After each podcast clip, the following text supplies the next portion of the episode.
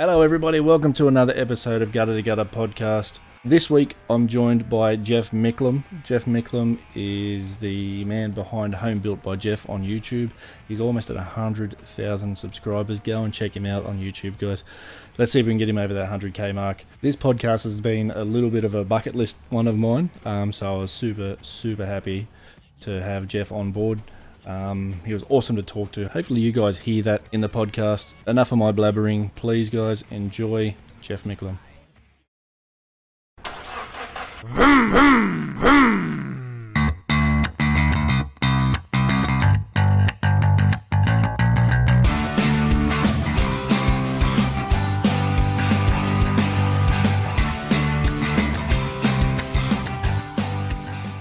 Hello, everyone. Welcome to another episode of Gutter to Gutter podcast. I'm Static, and tonight I'm joined by Jeff Micklem of Home Built by Jeff. Jeff, how are you, mate? Not too bad, mate. How you going? I'm very good, thank you. Um, tell us a little bit about yourself, mate. For those playing at home that don't know who you are. Yeah, so um, yeah, like like most of you guys listening, I'm probably just a bit of a uh, you know a, a car tragic. I've been uh, playing with cars for ages, and uh, for the last five years or so, I've been sort of building a YouTube channel, building my my sort of old cars in the garage, and uh, it's sort of grown to be a bit of a a bit of a thing now. I'm doing all sort of crazy projects with uh, you know different types of cars, and uh, and you know I've really enjoyed building up a YouTube channel, Home Built by Jeff, which is um, yeah, as I said, it's it's it's taking over my life pretty much. So yeah. Yeah, like I said, we, that's that's the the, loose idea of uh, who I am and what I've what I'm all about. nice, nice. Yeah, we're having a little bit of a chat before we sort of started recording, um, and I was telling you that I started to, I attempted to make a YouTube channel for myself, and the work that goes into it is phenomenal. I kind of had an idea anyway because I come from like a streaming background. I've done some other YouTube stuff for um, previous podcasts and things like that, so I kind of understood what I was getting into. But actually, once you actually get into it, it's so much work that you just don't think it's going to be. And when it comes down to it, I'd much rather just get the work done on the car than document it. So, my, hats off to you. It, it's a lot of work. It, it, it, really is. I mean, you could get if, if I wasn't stopping to film all the time. This the amount of extra work I'd get done would just it would be astronomical. The amount of times I just I really want to just get on and do it, but I'm like, no, I've got to stop. I've got to replace the tripod and, and get everything ready. Oh, the battery's gone flat on the ca- okay. I've got to change batteries. I've got to got to make sure my mic is working, and and set everything up before I can actually do any work. It's, it's just it's it's so much extra work on, and and then obviously afterwards you've got to fight through all that and edit it and make it into something that people will actually enjoy watching, and that's the unseen part of the the whole thing of building a YouTube channel is actually you know the editing and and yeah making it a watchable thing. That's right. I remember one of the one of the videos I did. I've got five videos on my channel, right? You've got substantially more than that. But one of the videos I did, I think I, yeah, I think I ended up spending about eight hours just editing one video. Now, obviously, you said you've streamlined it a bit. If I could spend mm-hmm. an hour, that'd be great. But it's all that setting up while you're doing it that I just, I'm like, you know what? If I can set a camera here, here, and here, just record everything all at once and then try and put it together, that'd be great. Yeah. And that's when a lot of the editing time started coming in. I was like, you know what? It doesn't matter. I'll just I'll just build my car and just have fun doing it. I've done a few videos of road trips and and sort of events and things like yep. with you know with GoPros and multiple cameras and things like that. And I get very few views on those. Like comparatively, I get I get yeah. sort of half the views of what a normal video will do, and it's so much more editing. I'll spend like on, on one of those, I'll spend yeah, mm, oh, eight to twelve hours editing that video, that gets half the views of my regular videos, which take me, as I said, I've streamlined it now. I know what I'm doing. I use one camera and and I've got it in a way that I can I can edit it quickly, and it's an hour to an hour and a half per video. Yep. And I do two generally two videos a week, so you know it's it's it's a lot of work but uh, yeah the the, uh, the the the ones and i'm often quite proud of them like i spend a lot of time and i edited like the the travel videos my yep. uh, video i did earlier in the year i went to uh, tasmania with a bunch of other guys and did a uh, sort of a uh, five six day road trip through Yep. uh, through from through Tasmania, and it was such a great time. And I and and I edited it all together, and I was quite proud of how the video came out. And got no, no one watches Nobody it. watched it. so much work for yeah. for so little return. So it's like you, you get to reminisce during the time that you're editing it, and that's kind of it. You know what I mean? Like it's Yeah. Oh, look, it's it's well, well, it's, because I'm editing it straight after. It's not even sort of Yeah. reminiscing. If I was doing it a year later, I'd reminisce. Yeah. But like, it's just straight after I've I've Yeah. spent a week away doing this, and I'm like, I've got to get the video out. It's it's hanging over my head, and I'm just Yeah. just just trying to edit and yeah and. Yeah, it does. It doesn't have the return that uh, that, as I said, my my day to day build videos, which is what my channel is known for, is, Yep. is the, the build videos. Um, they, they get much more views. yeah, absolutely. Um, so I guess we'll go right back, right back to the very beginning. What was the very first car that you learned to drive in? Well, I grew up. I grew up in uh, South Australia on a farm, so um, in the Adelaide Hills. So, so I grew up sort of first driving tractors. Um, Yeah, on a right. Farm, basically. Um, I'm, a, I'm only a little guy, so so it wasn't until I was about nine or ten that I was actually big enough to actually sort of put you know pull the brake on, and I'd sort of pull up on the steering wheel to push down on the brake hard enough on the tractor Yeah, to, to physically big enough to be big enough to drive. And uh, yeah, so I sort of learned on tractors and stuff like that and had motocross bikes and stuff. Growing on a farm was great because it had space to, to learn to drive. But um, yeah, the first, I, I sort of learned learned to drive my dad's sort of Corolla station wagon years, and uh, then they my parents didn't want uh, me to be driving their cars, so they bought my grandmother's old Datsun 200B station wagon auto. Yep. It was the nickname the Sponge because that's how it handled. I, Um, kn- I know, I know, I know the feeling. I had one of those myself. It's probably up there with one of my favorite cars to, to date as well. yeah, it was like I mean, this is back when it wasn't cool. So Yeah, like yeah. uh, I'm, I'm talking in the early '90s.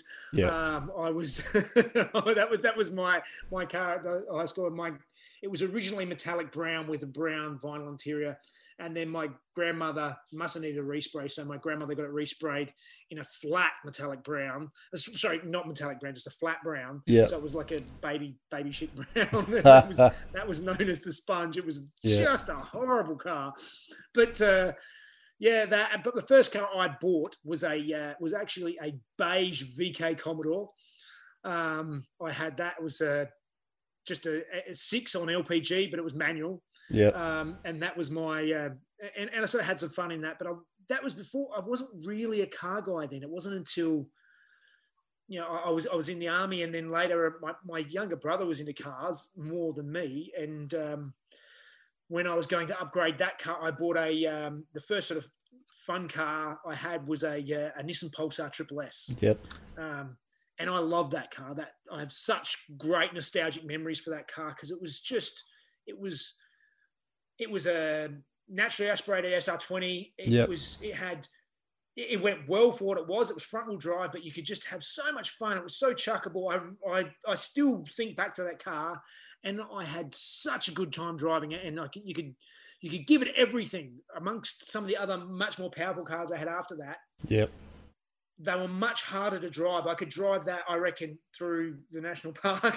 Yeah. um, in uh, uh, I could I could go so much quicker with with that than I could in you know um, turbo skylines and stuff I had later. yep. Just because you could give it everything everywhere, and it was just so much fun. That's right. I really loved it. Well, I actually had a um a Pulsar Q, but Yep. it, but it was the two The liter. So same it was the so it was the optioned up, the SR20, and that thing took many many um like, like SS Commodore scalps. It wasn't funny.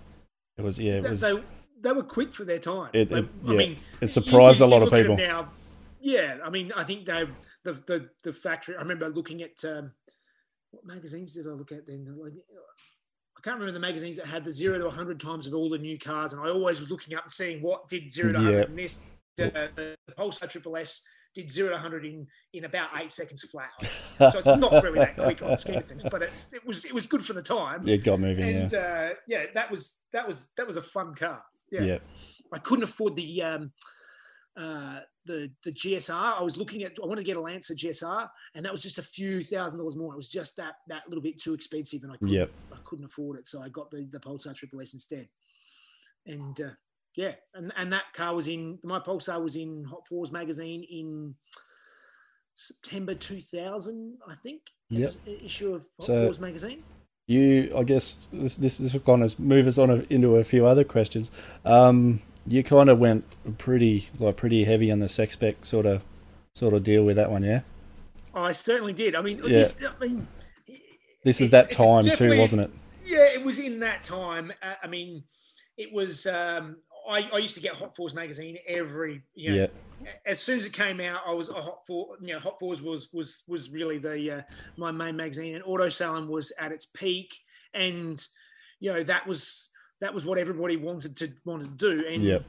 I was I was actually in the army at the time, and um, uh, and you know that's how I got to New South Wales. I was sort of posted to Holsworthy, and Yep. I um, um, and I airbrushed my Pulsar. I actually you know painted it. It was a red Nissan Pulsar Triple S with a. Um, I ended up making it look like the paint had sort of cracked off the front, and it had Yep. a. Uh, it was sort of silver and gold on the front with a. Uh, um, a triple S logo, and the center S was the tail of the snake Yep. sort of snake on the bonnet. And I, I could always sort of draw and things like that. So I got into airbrushing and doing artwork, and uh, I painted my Triple S, and uh, and that sort of became a an auto salon type car, and I sort Yep. of got into that auto salon sex spec world, and uh, and that was when I realised I could get out of the army and start painting cars and airbrushing. That, that was that was where my career led me for quite some time. So ultimately, like any anybody that would know that car would know it as Slither. That's the one. That Yep. was that was the car. Yeah. Slither. Amazing. Um, so I guess we'll talk about your early days with um, airbrushing. Well, where did where did that sort of start? Where did where did that come from? What was the the driving well, as I said, I, w- I was in the army, and um, and I would. I'd always be just sort of sketching and drawing in my spare time. I just really loved to sketch and draw, and, and some mates would get me to do portraits of their families and stuff like that. as In uh, um, and I sort of they would sort of see my artwork and go, "What are you doing in the army?" And like you can't make any money as, a, as an artist generally, but I was into cars and. I taught myself how to use an airbrush, and then and, and it was when airbrushing was starting to take off Yep. in uh, in Australia. I got out of the army in 2000 and uh, and started airbrushing full time. Just sort of, I sort of got a couple of contacts. I managed to get in contact with uh, a guy who had his his WRX that wasn't airbrushed at the time, but it was on the current cover of Hot Fours magazine, and Yep. uh, he got me to airbrush that, and uh, I sort of airbrushed his car, and then got uh, sort of a few of his friends' cars, and and just started doing it, and sort of it was sort of a slow six months or so, and then it just took off, and I was just and and it was my my full time thing for almost thirteen years, uh, airbrushing airbrushing cars for um, Queen Street Customs, Queen Street Smash McCares, Yep. and um, and Tusas, and, and a lot of the uh, the sort of the big um, you know panel shops around for, for for many years, and and and the airbrushing evolved over time. I started out doing sort of dragons and sort of women in armor and and Yep. lions and things like that on cars, and then it gradually changed to more two-tone Celtic artwork with sort of Yep. freehand pinstriping and things like that. So it, it evolved when the fashions of of you know auto salon etc evolved Yep. and yeah i sort of i kept doing it but um, about nine years in i joined the uh, the fiery so my my current job still is i'm a firefighter and uh, that was at a perfect job to give me a bit of extra time Yep. and uh, yeah and and gradually gradually the airbrushing scene sort of faded out and i was sort of sick of it by that time 13 years of it I imagine I was- so. I Yeah. getting over it I imagine so. So, I mean, at the time, because you fell right into like you feel you fell right into that right at the start of that sex spec era. So, did you expect that that scene would be as big as it was when you started into it, or No, well, it was sort of. I mean, I, was getting into Hot Fours, and I suppose you know, uh, yeah, the sex spec was building up, and uh, yeah, and, and auto salons were just just the biggest thing around, and that's what everybody built cars for. You know, drifting wasn't a thing yet. Nothing else was a thing yet. Like like that was that was what you did if you were into if you as long as if you weren't into Commodores or uh, or that sort of stuff, you were into uh, you know Japanese cars. Then that Yep. was that was what you, that was what you did. You did Yep. auto auto salon was it. That's right. And uh, yeah, and and yeah, it, it grew. Yeah, it definitely grew much bigger than I- than I expected. And I sort of had a car club with a bunch of. Basically, it was a way to get into auto salon without having to get a big trade stand and, and Yeah. uh, a car club with a bunch of sort of the cars that I airbrushed and yeah, it was just it was it was a it was a interesting time. Yeah, I really I really in, enjoyed it, but uh, yeah, I was I was ready to go when it when it ended. I was done. Yeah. So I guess in in that, um, again, sort of on the other side of it, sort of coming up so quick. Did was it ever expected to dive? Because it seemingly just sort of dropped off overnight. Did, was it? It was that actually the case, or Oh, Well, I think the uh, auto salon au- auto salon died. The, the the business died. I think they tried to sell it, or I'm Yeah. not sure exactly the uh, exactly what happened. But but auto salon dying meant that people weren't building cars for auto salon anymore, and auto salon was a very specific build style that yeah, you know basically you were building something that was pretty much a lot of these cars were just show cars yeah, they, they had I mean, I think to get maximum points, they had to, you know, be able to go on the dyno. They had to have the good stereo. They had to have all the aspects covered, but they weren't really anything you could drive on the street. They weren't Yeah. something you drive on the track. They were just built as an auto salon car. yeah, like the Osmonds So- WRX and, and all that stuff. Yeah, that, those those things that just built Yeah. to be something for auto salon, and that was it. And yeah, um, you know, and, and it was huge. People would, you know, I went to to multiple auto salons in different states and stuff like that because that's what you did. You followed it around. It was just, it was, it was, it was huge. yeah, But um, that, yeah, that faded away, and the airbrushing still stayed. And, and I mean, there was still lots of people still build, building the cars for, um, you know, Hot Fours magazine. I mean, that was one of the reasons why I stayed in New South Wales and didn't go back to Adelaide after I left the army, is Yep. because uh, even though my family is still back there, sorry, um, the um, the bulk of the scene was in New South Wales. It was in Sydney, so I stayed. That, that I wouldn't have made any. You know, I wouldn't have made a living as an airbrush artist in, in Adelaide doing cars, but yeah, but in Sydney there was there was endless work doing cars and Harleys and you know restaurant murals and I did Yeah. stage sets for the Wiggles and all sorts of stuff. Wow. So, so you know yeah there was quite varied artwork. that's But um, yeah, and and and obviously, you know, I was into cars myself, so I had the auto salon scene was dying off, but uh, I got into um, I was getting into drifting myself, um, and I had sort of multiple drift cars um, over the years. Mostly, I had I've had two or three 180SXs. I had a RB25 180SX and um, a CA that I swapped to an SR, and and um, yeah, and I, I enjoyed building those things, and, and I um, set up with some friends. I set up a uh, MFX body kit, so I made body kits for. Uh, we had a body kit company making body kits for most of the Nissans generally. Um, Yep.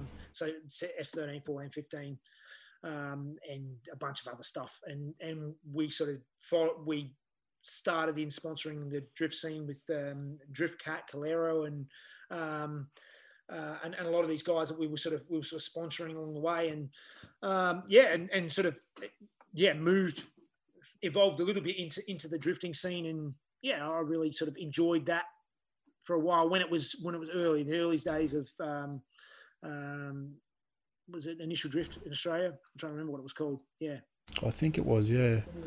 Yeah, yeah, and that was that was when it was out at um Oran Park as well. Yeah, Yeah, so so yeah, a lot of yeah, mostly I, that's that's where I drift. I, I never properly drifted at Wakefield Park. It was all Oran Park, North Yeah. and South track, mostly in the North track and the Little track, but Yeah. um, some on the South as well.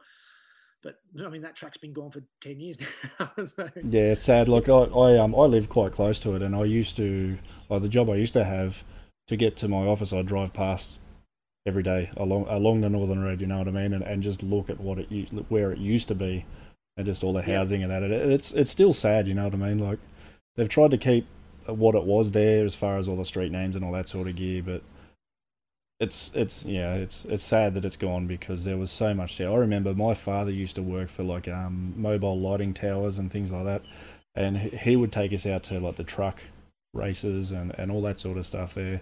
The, I remember the original Australian NASCAR. I think they were, like, they were called Cars. They were like NASCARs, but they turned right as well. like so, yeah. it was um yeah like so so much history there, and it's just gone. Yeah, I mean, I, I, work there now as a firefighter. That's that's my area. So I'm yeah, right. You know, and uh, yeah, it's it's yeah, you, you you can't even see where any of the track was. Anymore. That's right. Yeah, it's all just completely gone in houses and um, but uh, but yeah, I suppose we uh, everything everything moves on, and yeah, I, I, sort of got through that that drifting phase. I, I, I loved it, but um, yeah, I uh, I sort of met Mrs. Jeff, and uh, yeah, and and I sort of I I was mm, got out of airbrushing and sort of stopped stop my drifting and stuff, and sort of I, I, sort of was out of cars for a while. I was just sort of more okay. Let's buckle down. Let's pay for a house and let's yeah. let's do do do bits and pieces. And I was uh, um, yeah, and I I sort of thought if, if if I knuckle down for a while, I might be able to get you know uh, get a project car and get something that I can actually uh, you know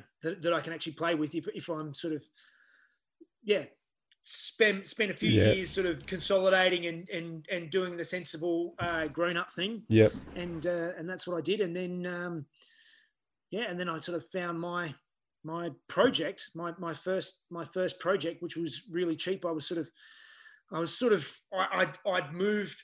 I don't know what made me change from from the Japanese cars. I was sort of over that and sort of well not time I was ready to move on, move through, and I and I bought a uh, an old 911, and I managed to find that it was pretty cheap at the time. I was sort of yeah following the prices and stuff, and this thing came up on on Gumtree, and it was up for uh, I think it was up for half an hour, and I was the third caller. Uh, to the guy, and I just agreed to buy it sight unseen over the phone from the other side of the country. And uh, wow, and and yeah, and it was and it was rusty with a blown engine and like it was, but it was you know the, the price was right, and uh, yeah, and oh, and and actually going back, that's actually what made me change. growing, spending all this time on on these other cars, and and as an airbrush artist, I'd see so many guys who would get hand me down mum's Camry and yep. spend 50 grand on mum's Camry to, that was worth 20 grand when they got it. And, and when they finished all the work, it was worth 10.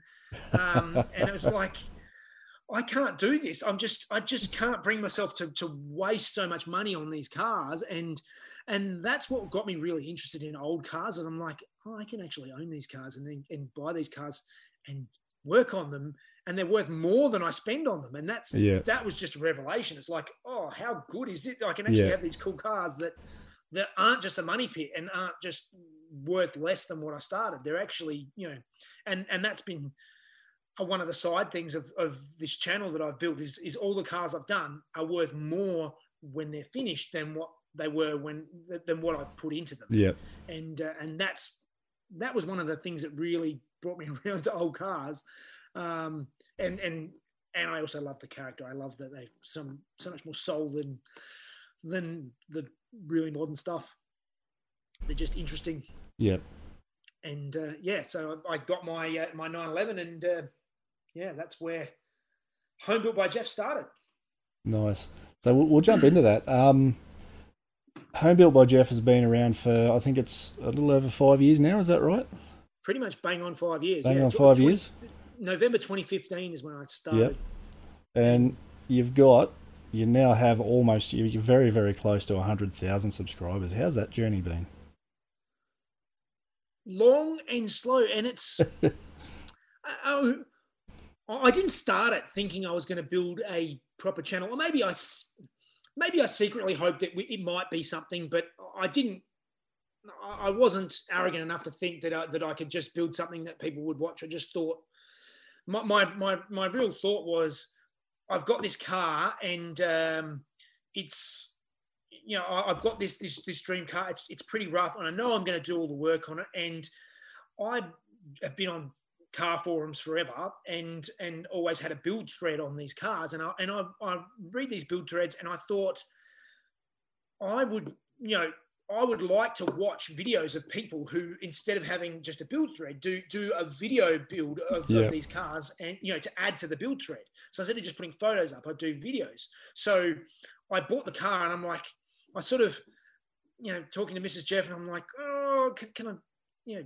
how about I, I, buy a GoPro and just film this stuff? I didn't own a camera, I didn't have anything, yeah. you know, and I thought, look, I'll buy a GoPro and I'll and I'll just do, uh, you know, I'll, I'll just film the start of this car before I even touch it. I, I, can film the build thread, and I think that would be something that I would watch. Yeah, and that's how it started. I just started doing that, and and YouTube is can can get addictive. I think because because you know even from the start, you know, I sort of posted it up on a on a on the the build thread, and you know, within a few weeks, I'm like, I've got a hundred views on this video. Yeah. hundred people have watched watched me build this from from all over the world. That's this is amazing, and and that was like, okay, well, I better do it again, and and the you know, I sort of I'm always critical about what I'm doing, so I, my editing would get better, and and I just sort of film these updates, and then the updates would need to get more frequent, and then and and that's just how it evolved. And uh, obviously, I gradually get better gear. I mean, it started out with a GoPro handheld, so my first video is still up there of the intro to um, Harry, my uh, my old Porsche 911, and um, yeah, I mean, if you watch the first video, it's it's pretty rough. It's it's handheld you GoPro. Know, just you, you know what I I did the other day in preparation for this. I thought, you know what, I, I, I want to go back and see where it started um, yep. I've, I've watched just about all of your videos. You know what I mean? So it's like you said, That's there's 400, 470. I want to say I've watched at least 400. Wow. Um, a lot of a lot of the early, impressive. a lot of the early like uh, stuff with Harry, I, I didn't sort of catch up on because I sort of started, like I said, you know, I started uh, with the Simrig. I, that's how I yep. found you. I, yep. I, started with the Simrig. I was looking to try and build one. I'm like, all right, what are people doing as far as a, a DIY thing? Because these things are way too expensive for what they are. And that's that's how I found it. And I saw the Datsun.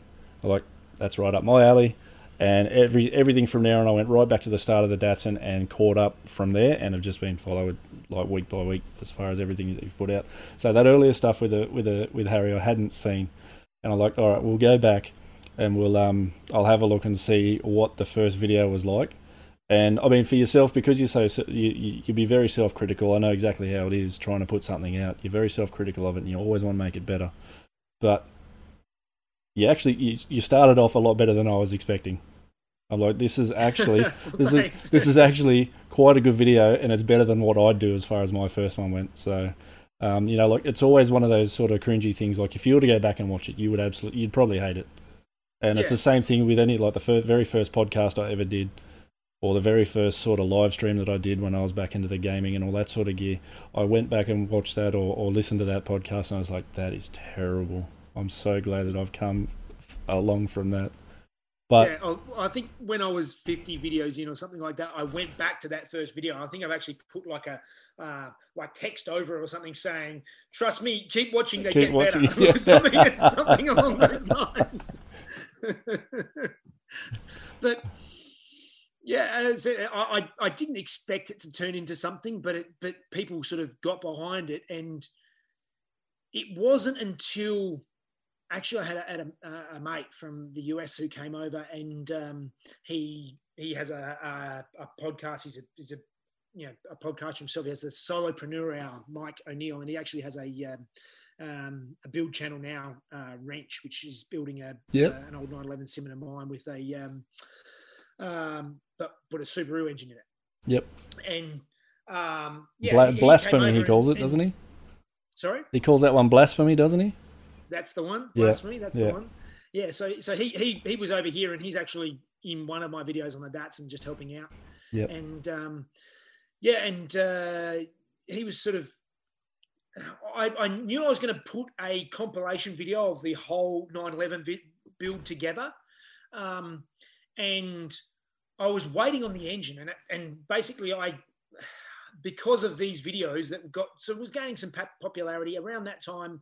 I was up to about eight thousand. Um, Neil, who runs performance developments in America, um, he's actually a, a, Kiwi expat who um, was ex Brabham Formula One team and you know won two world championships building engines with Brabham and traveling the world with them and um, and then he was the head uh, engine builder at Andial, which was Porsche racing in America. Yeah. Um, he reached out and said, "I'd like to help out and uh, and sort of help you build build this engine." And so I shipped it over to him, and because he was looking after me, things took a lot longer than I would have hoped.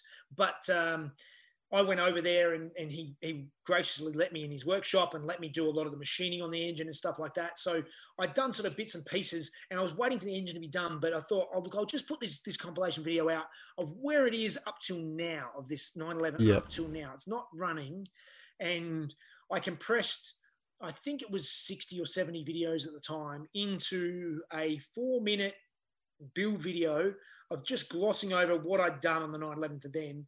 And I put it up on YouTube and it did reasonably well, but I put it up on Facebook and it just went mental and it got shared by basically everyone Jalopnik, Car Throttle, yeah, all, all, all of the big channels, everyone shared it. And I stopped counting at about 50 million views, but it's just, wow. it's just gone absolutely now it's it's it's mental car throttle alone has got 28 million views or something on that yep. one video because i let everybody else repost it and they've re-edited it and stuff like that but they've given me credit yeah. But that that sort of blew my channel up to about twenty thousand subs. I think that yep. sort of gave me that little jump, and just ever since then, I just sort of realized, okay, this is this is something, and you know, and then I I was waiting, and I'd started by that stage started my second project, which was my Datsun 240Z, and I've always loved the uh, you know I love that that JDM thing. They're a beautiful car. And, Absolutely, uh, yeah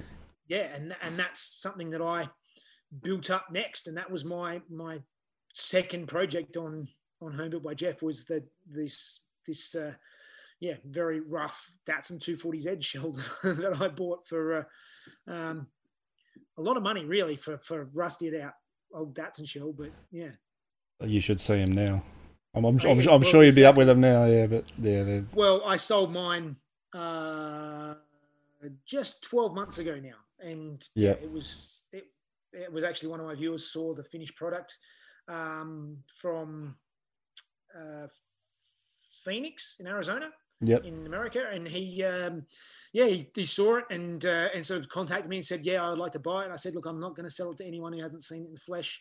It's a home built car. It's not perfect, and that's my yep. my thing is, it may not be perfect, but it's home built. And uh, yeah, he's like, okay, uh, I'll, uh, I've booked my flights. I'm coming over. And he flew yep. over for three days and bought it and shipped it back. So amazing. uh, yeah. And that's but that's what that was that was that's one of the things I, I really do like about your channel is everything that you mess up, you own it.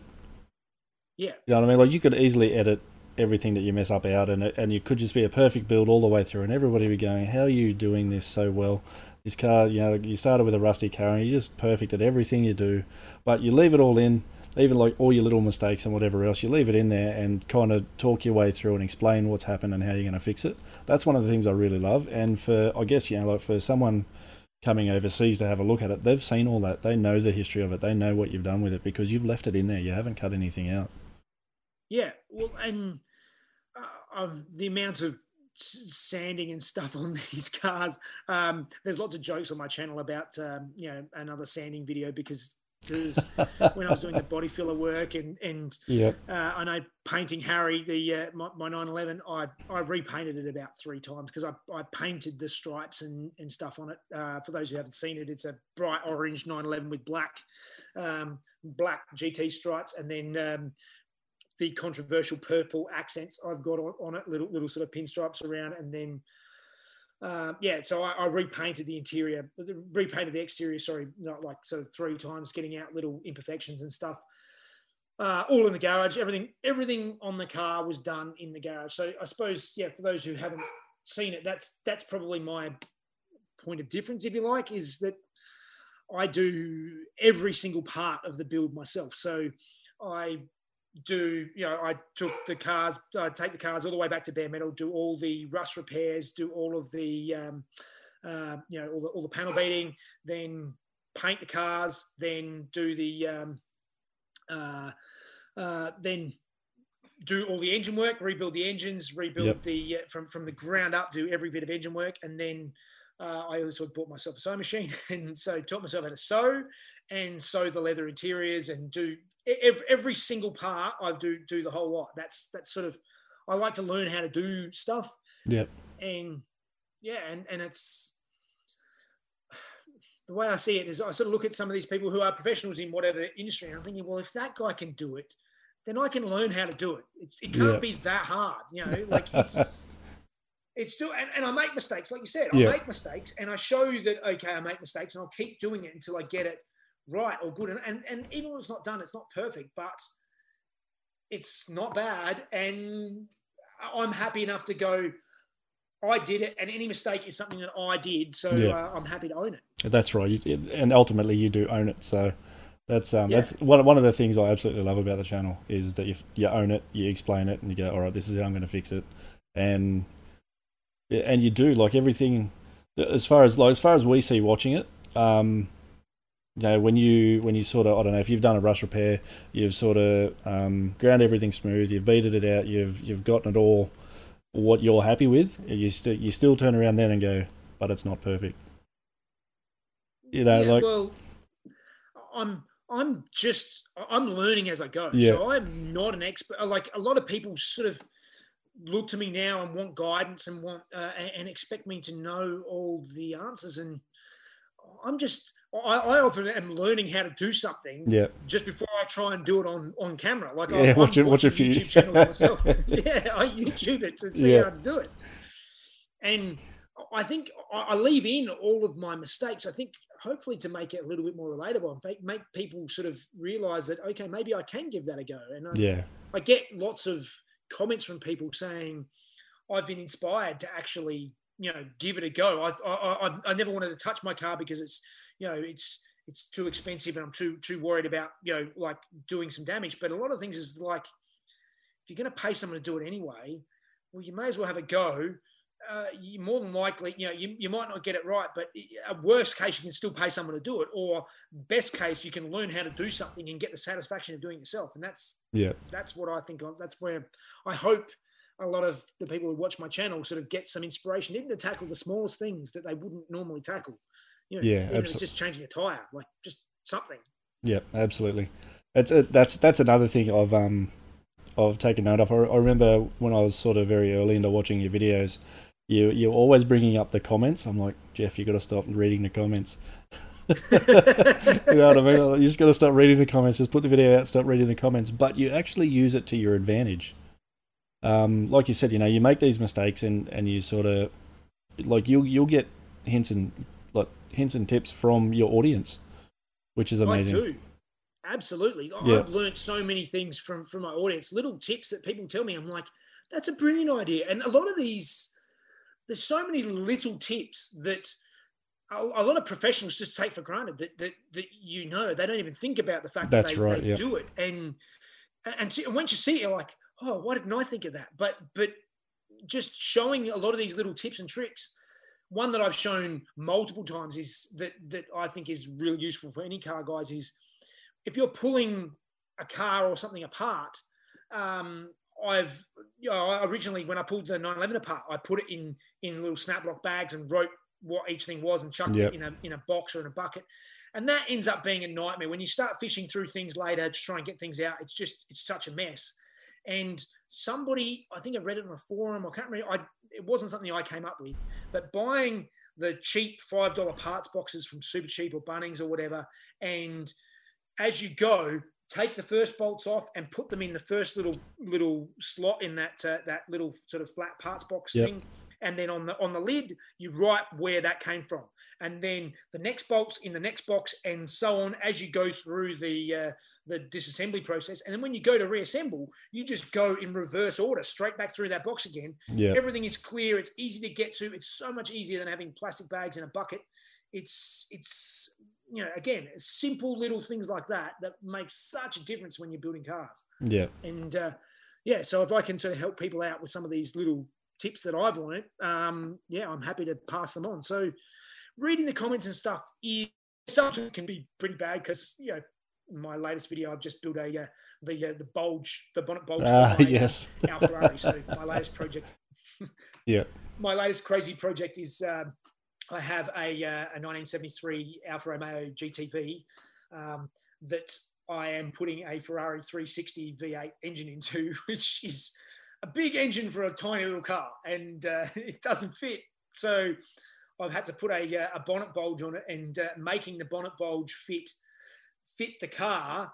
Um, it's controversial because you know a lot of people don't like what I've done. Some some love it, some hate it. I knew that was going to be the case. I would probably prefer it if I could fit it under the bonnet, but it's never going to happen. So uh, um, it is it is what it is, and yeah, like some of the comments are, are you know, you've wrecked it. I'm losing. I'm, I'm leaving or whatever. But you know, I'm, I'm that's fine. It's it's it, the, every everything in these sort of engine conversions and, and sort of crazy builds is a compromise, and uh, Yeah. that's just how it goes. I guess move, moving. If we want to move on to that, how many times have you had that engine in and out of that thing now? well, they're not all on camera. Like uh, that's been a, a running joke. Is um, when you're doing an engine conversion of any type, you, you're the engine in and out a lot, and particularly with a really tight engine bay like what it is in the Alfa, it is it is insanely tight. Particularly on on the driver's side, basically I've got the the, the extractors, the headers coming off the engine um, that have to clear the engine mount, the firewall, um, the steering rack, and there is just there's no room. Like normal sort of tight extractors are one thing, but this is just next level tight. It's just it's just crazy to fit them in. And people are sort of going, "Why didn't you do tune length extract?" I, I would love to have built tune length headers, Yeah. but there is no way on earth. I don't care who the fabricator is. Where are you fitting those? tune length extractors on that. It's just there's no there's no space. There's none. Yeah. Like yeah. Oh, sorry. And there's also the uh, the dry sump oil line, all in that one little corner. So Yeah. there's so much stuff in one spot that you just there's just no room. So uh, yeah, trying to fit that engine into that car has been a challenge from the start, but it's it's it's half the fun. That- that's the right. It's, it's learning something different. That's right. So getting getting that engine in that car, you've got so many hmm. different systems, like your oil system, your your water system, all that sort of stuff. You've got so many of these different systems that normally wouldn't be a hassle with engine conversions. All of a sudden are now. And then you're trying to cram it in this tiny little engine bay. So you've got Yeah. to you got to think outside the box boxes where you're going to put all this stuff. So that that's been really cool to watch as well. But how's Oh well, I was just to say, like, like the um, the fact that the Ferrari engine is is different to any other engine I've ever seen, where the oil reserved for the engine is in the gearbox. It's mounted above the gearbox. The, the dry sump oil tank on the Ferrari is, is sort of uh, is on top of the gearbox, and actually the oil runs through the gearbox and into the engine through the, the sort of bell housing connection. yeah So when I built an adapter plate, I'm using a Subaru BRZ gearbox. So I had to be able to sort of, as part of the adapter, sort of turn that oil housing and, and, and feed the oil in through the side of the adapter plate to get back into the engine again and build this dry sump oil tank in the only space I had that could fit it, which was inside the front or the front guard, sort of behind the, Yep. the uh, or sorry, in front of the driver's door in this sort of weird little spot. Uh, yeah, it, it- so many complicated systems to to get this thing to work in yeah in this car. So, So- yeah, Um, when you got that, I think I can't remember. I was, I was trying to think back. I can't remember. Did you know that the like, cause it had a bit of front end damage. It had a, bit- had a bit of every end damage, really, didn't it? It was Yeah. kind of everywhere. Um, did you know that when you bought the car, or, or was that a surprise to you? That was a surprise. The amount of Yeah. damage to it was a surprise, and uh, yeah, basically, I so many people. Again, I started doing these sort of uh, catch-up compilation videos. So instead of waiting till the job was finished, I thought, oh, Yeah. okay, I sort of they seem to be about six months worth of work. I compile into one sort of five-minute video, and uh, the first one that came out of that uh, that Alfa was sort of basically stripping the car down. I bought it sort of semi-stripped. Um, it was somebody's project. They sort of half stripped. It, Still had the engine and drive line in it. Most of the interior was stripped out and stuff. Um, and I could see it had some, you know, rust holes in the floor and stuff like that. I knew there was a little bit of rust, but it didn't seem to be crazy amounts of rust. But I didn't realize the amount of bog that was on the back of the car and the fact how damaged it was underneath the paint before I got it sandblasted. And sandblasting is like to get it done well, which is what I did, was I think it was around five five grand. So Yeah. it was an expensive. So people are like, "Oh, why didn't you find a better better shell?" And the trouble is, is that all those old, old Alfas are full of rust. Yeah. Even even so many of the pretty ones that look really shiny and and, and nice underneath the surface, they're just they're so rusty. It's like a Datsun. You just don't know what you've got until you strip it back. Yeah. And I could have I could have stripped that car back and gone, okay, look, it's pretty bad. Maybe I'll, you know, get rid of it and get another one and do the same thing and realize it's worse than the one I had. Yeah. It's yeah, it's Yeah. such it's such a roll of the dice. You don't know what you got until you're I, I was there was no there was no backing out by that stage and I ended up cutting basically the back half of the car off, everything from the B pillars back, including one of the B pillars. I had to cut out out of that car and rebuild the whole back end of the car, and then the nose of the car came off as well. And yeah, there was a lot of these old cars are just they have a history. If you're talking 50 year old cars, they most of them were really cheap at some stage, so they had Yep. some really cheap repairs. And the Datsun wasn't much different. The Datsun had you know. That's actually Datsun wasn't too bad, but still had lots of you know lots of bog and repairs and stuff in the front. There, was- yeah, there was a, there was a fair bit of rust in that too, wasn't there? Yeah, yeah, there was there was there was a bit of rust and stuff that, that I had to sort out. I mean, that again, all of these fifty year old cars, Yeah. they just they have rust. They, I mean- it's just part of it. Yeah, I mean with Datsuns, I mean you, you pretty much bought them brand new with rust. They were fixing rust on the docks back in the eighties. You know what I mean? Like, so Yeah, that doesn't Um, surprise me. uh, yeah, these, these old cars. It doesn't matter what you buy. You're buying rust. You're buying a history. And yes, um, and and and that's look. To be honest, I the, the metalwork stuff is is probably the bit that I enjoy the most. I really, I've really sort of in really gotten into doing these rust repairs and stuff, and and and enjoy sort of sculpting, you know, a flat piece of sheet that I've managed to get, and uh, and learning. I watch so many YouTube videos on on metal forming and, and Yep. sort of shaping these rust repairs and working out how to actually, yeah, repair these panels. And it's it's such a I I, I find it really, yeah, therapeutic in a way to just Yeah. just get out there and cut and grind and hit it with a hammer. And, uh, pretty yeah. good. And they, they deal with a lot of a lot of me banging and grinding every day. yeah. All So- right. Yeah. Well, we kind of covered off a whole bunch of questions all in sort of one conversation there, which is really good. Um, so out of um, out of all of these builds, um, actually, you know, we haven't covered John Lemon. Let's let's let's have a little John bit of a Lemon. chat about John Lemon. John Lemon. Well, I John Lemon was my um, was it 1973 uh, Volkswagen Beetle that I bought. I thought I, I I thought generally I have two projects going at once because I'm a Yep. masochist, and um, basically uh, I thought while I think I was doing that while I was doing the Datsun, and I thought I can do a quick sort of rolling resto project. So I bought a uh, you know a relatively cheap running Beetle that sort of needed tidying up like they all do. Yeah. you know. You know, again, it's forty-five year old car or whatever. I've It's- I have one got five meters from me right now, a and Beetle. yeah, and it Okay. needs the most ridiculous amount of work. It actually came from uh, Parramatta Speedway. It used to be one of the mud packers at the Speedway, so it's been full of Oh. clay. Yeah, That- your, face says it all. Yeah, your face is sounds spot like on. a lot of work. Yeah. It sounds like there's a lot of rust. Yep, yep. and um, yeah, so basically, uh, I I thought I can get something that I can do a bit of a rolling resto on, and um, yeah, so so I bought this Beetle. It was running. It wasn't running great, but I just do a little bit of basic engine work, tidy it up, and then um, yeah, I did did sort of the rust rust repair, and then just sort of gave it a quick respray in the garage. So it wasn't it, and and I bought sort of a new vinyl interior pack and stuff like that. And I tell you what, buying uh, uh, the good thing about Beetles is that parts so compared to coming from Porsche World, where Porsche is insanely expensive. The parts, I think I bought everything for that Beetle. The, all the chrome, new seat covers, steering wheel, um, lights, bumpers, hubcaps.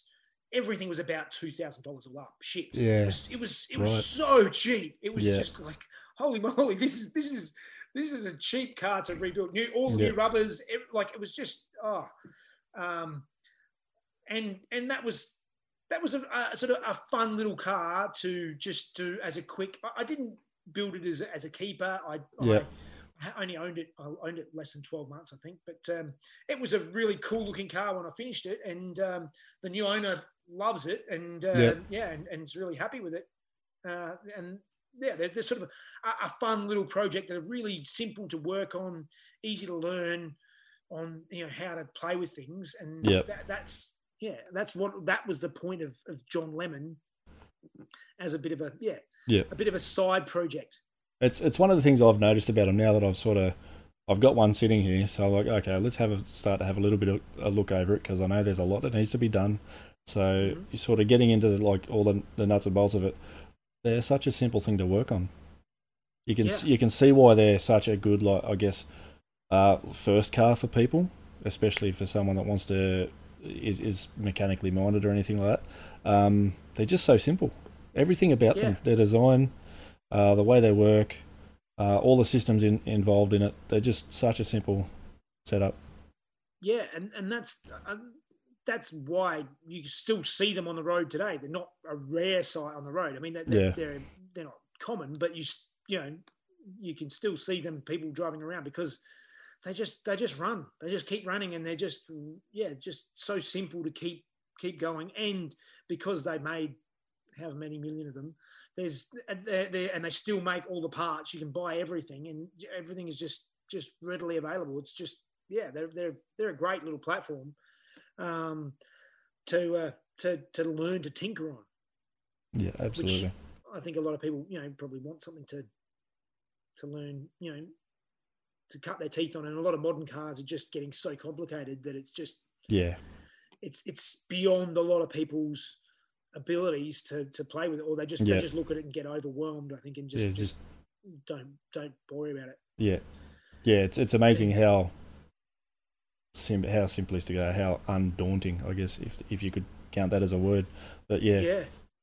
it was yeah and, and yeah I, I that that is something that's yeah definitely a, a plus with them but um yeah i mean that was never a dream car of mine i just um i thought i would do it and, and build it and um yeah like the datsun i mean the datsun i didn't keep for a long time i think secretly mostly because it's one of the most beautiful cars ever made but it drives like a truck. Really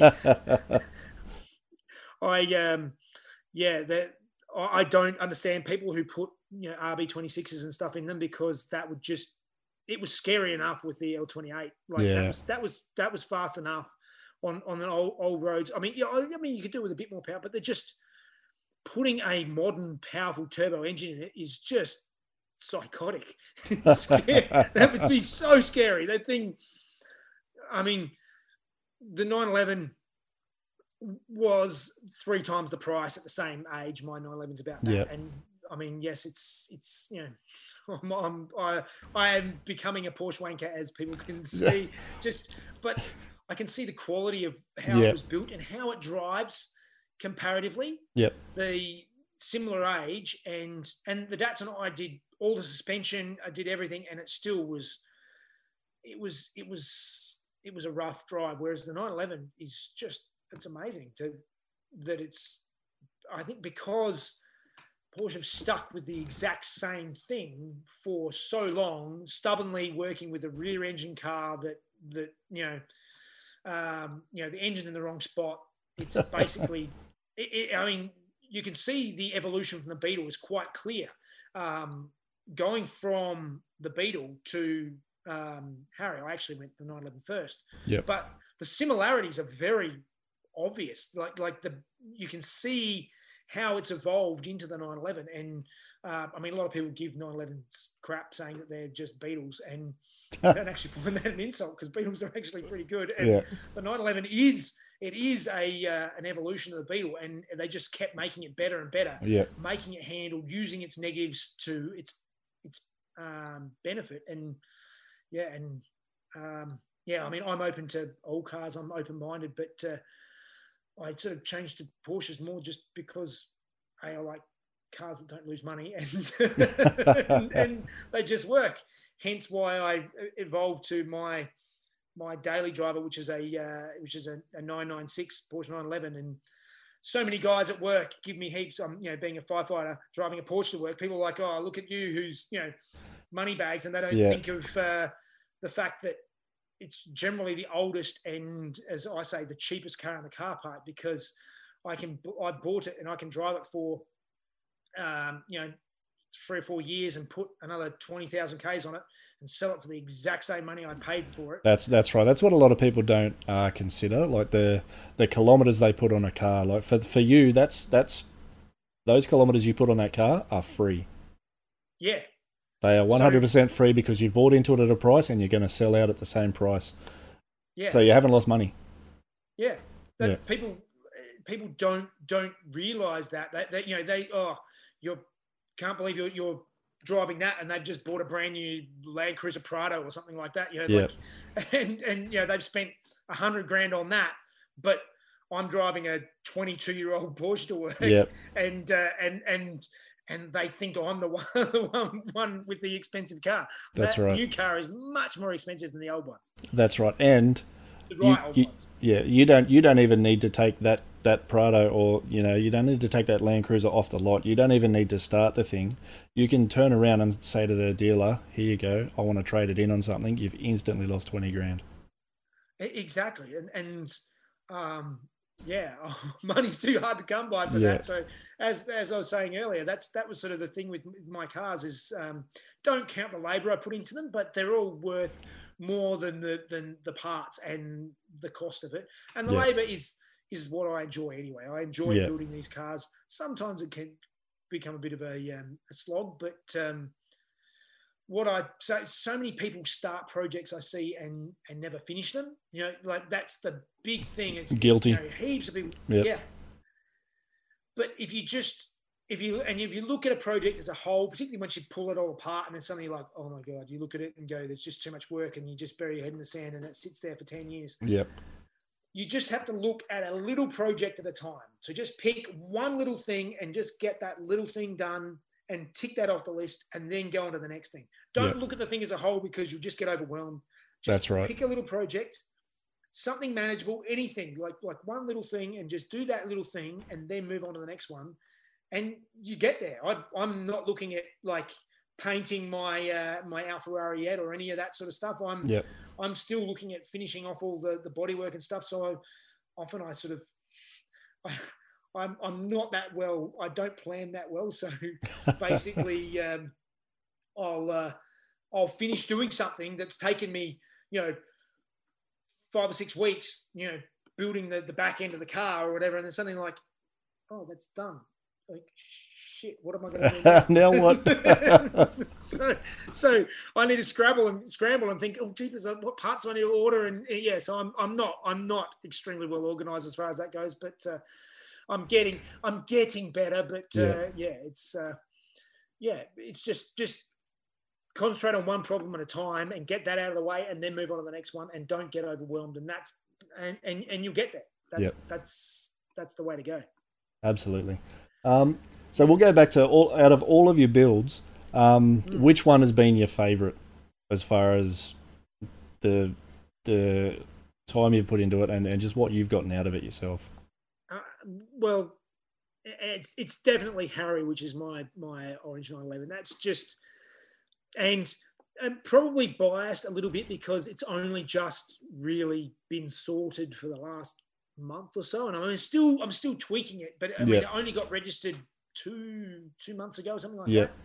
And um, so so it's it's it's really fresh considering it's taken me five years. I started it Yeah. five years ago. and it's finally on the road and driving. And it still hasn't. It, it's still evolving like all these things, but uh, it still hasn't had its final tune yet. I've only got. I can only rev it to six thousand RPM at the moment, whereas its uh, its red line is going to be well. It's built to drive to, to rev to eight, but I'm going to seven and a half. But um, I, I just I'm just just so loving the car. It's just such. It, it just drives so well. It just it's just what I always dreamed it would be, and it's yep.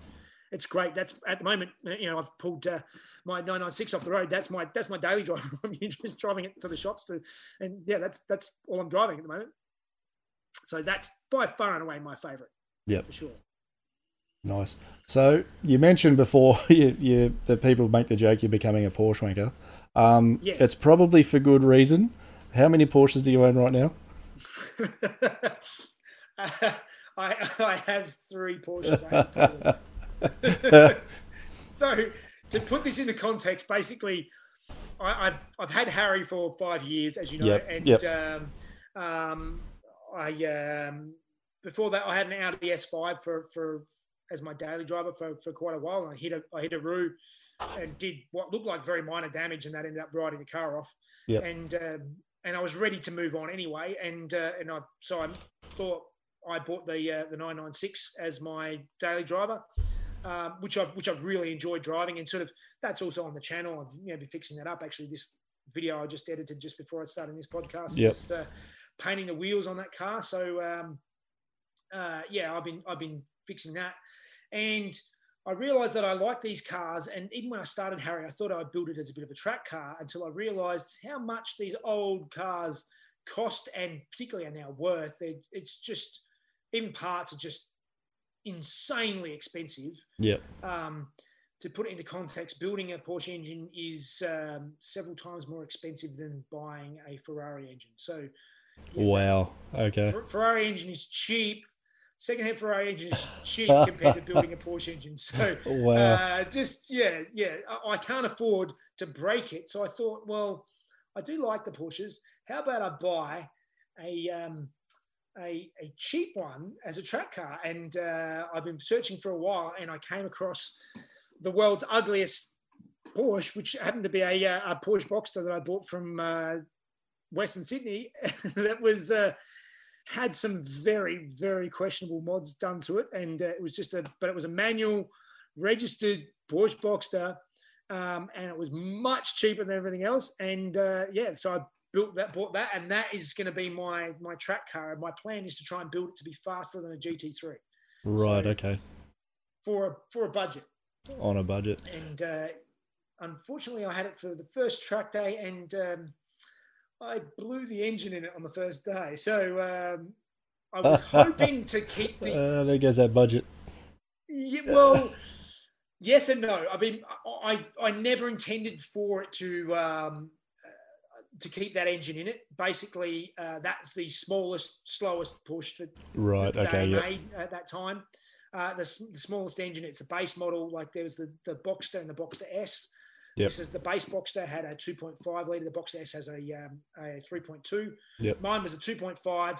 It was it was quite slow, um, but um, yeah, I, I never. I I was hoping to do a lot of the mods to that car with the standard engine, showing how much you can actually, how much the lap times can improve just by doing things like um, suspension, yep. reduction, and aero, and things like that. Yep without increasing power. You don't just automatically have to go to more power, and then and then I would go to um, to to the power. You now wouldn't. You wouldn't at least. You wouldn't need to do anything with the aero on that, would you? With all with all the um. with all the with all the door stops that are on it. yeah, so so basically, uh, this car was somebody's. Uh, it was yeah. a playground, wasn't it? Poor idea of sex spec. And uh, yeah, when I bought it, I sort of saw that they'd sort of had some sort of weird dis- diffuser on the back. It sort of looked like a sort of a homemade diffuser. I didn't realize what it was until looking a bit closer and realized somebody had used wood screws to screw door stops onto the bumper to make a diffuser. That's amazing. And uh, yeah, that's that, was, that is so Western Sydney. oh, but the, the the worst part was the fact that they they thought the um, the openings in the front bumper. Oh, that's a good place to put some some modern sort of LED style driving lights. So they completely blocked off the radiator holes and, and molded in driving lights, completely blocking the radiators. Uh, I just it boggles the mind of what they were thinking when they did that. I, I wonder how much of that is is what cooked the engine ultimately. Well, yeah, I mean, the more I look at it, the more I'm thinking that it was probably Wakefield Park. Um, I have uh, killed other engines there. Um, true that I think got one friend and uh, and I killed a CA18 there as well.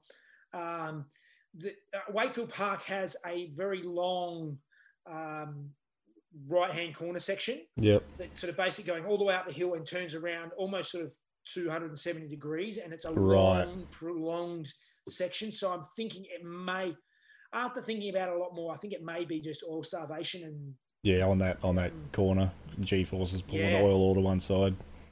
Yeah, and, yeah. The, and the bearings have gone. I think it's that, but it wasn't sounding the greatest before I got it anyway. Um, so yeah, I don't know if that's it. I, am yet to pull the engine out and actually have a look, but that will something be something that I do is pull the old engine out and have a look.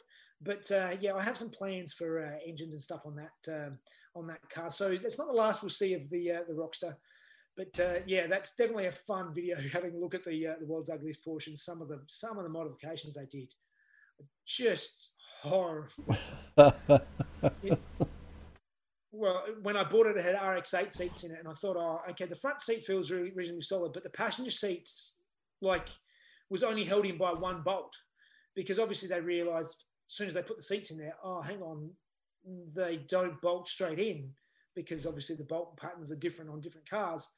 And the driver's seat uh, that felt solid was had one bolt in the you know, one bolt obviously can line up in, in any four bolt pattern. Yeah. But the uh, the diagonal opposite corner, front corner, they just drilled through the floor and used like a like an old like a Bunnings you know gate bolt that uh, bolt through the rear and, and, underneath the floor of the car, and that was all that was holding the front end. So.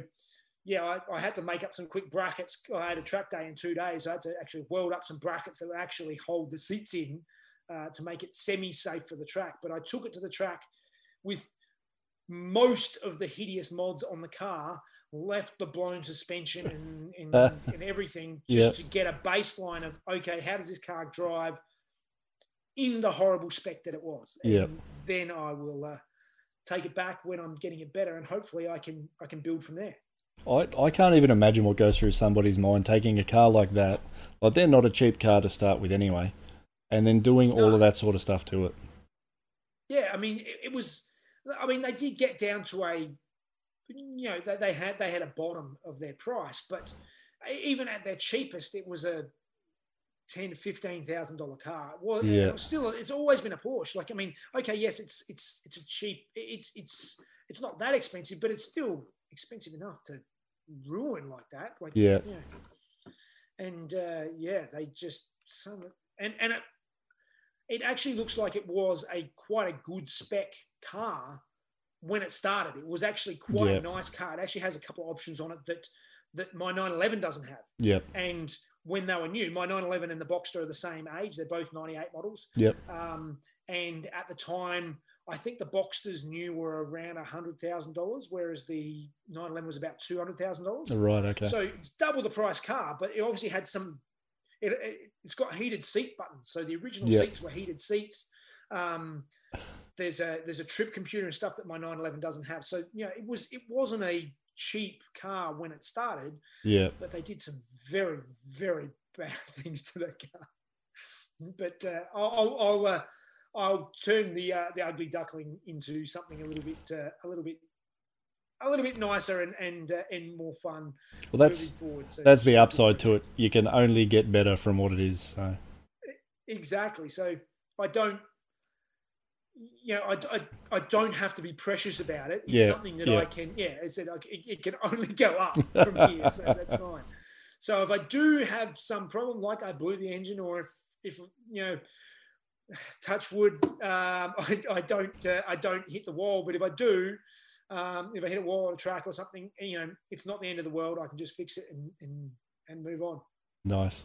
So, yeah, that's that's the uh, that's that's the other project. So currently, I have sort of three four running projects really, like uh, the main one being my Ferrari, but then the other ones I'm sort of shuffling through, fixing up things on the 996, continuing to v- develop Harry, my other 911, and Yep. uh, and then the uh, the Rockster, as it's known, my uh, my my race car. Where the channel's going at this stage, and uh, yeah, hopefully, uh, hopefully 100k, 100,000 subs soon. Well, it's, you're very close, so it can't be too long. Um, no, no, so yeah. awesome. Well, we'll wrap her up there, mate. Thank you so much for joining me. Um, let everyone know where they can find you. Yeah, well, basically, um, I'm home built by Jeff everywhere. So um, home built by Jeff, uh, his YouTube channel, home built by Jeff, Facebook and Instagram. Um, yeah, that's that's the, the main places, main places you'll you'll see my my stuff and follow my you know crazy adventures of the silly projects I built in my garage. Awesome. Awesome, mate. Thank you so much. Thanks for having me, mate. Much no worries. No worries at all. For everyone listening, we'll we'll uh, catch you guys next week. Thank you so much, and we'll see you then. Well, that's it for this week's episode. Don't forget to give us a follow on Instagram and Facebook at Gutter to Gutter Podcast. If you would also be so kind, I would greatly appreciate it if you could leave a review on your podcast platform of choice and let just one friend know about the podcast. These are great ways to help the podcast grow and reach more people. Hope you have a great week and look forward to the next one.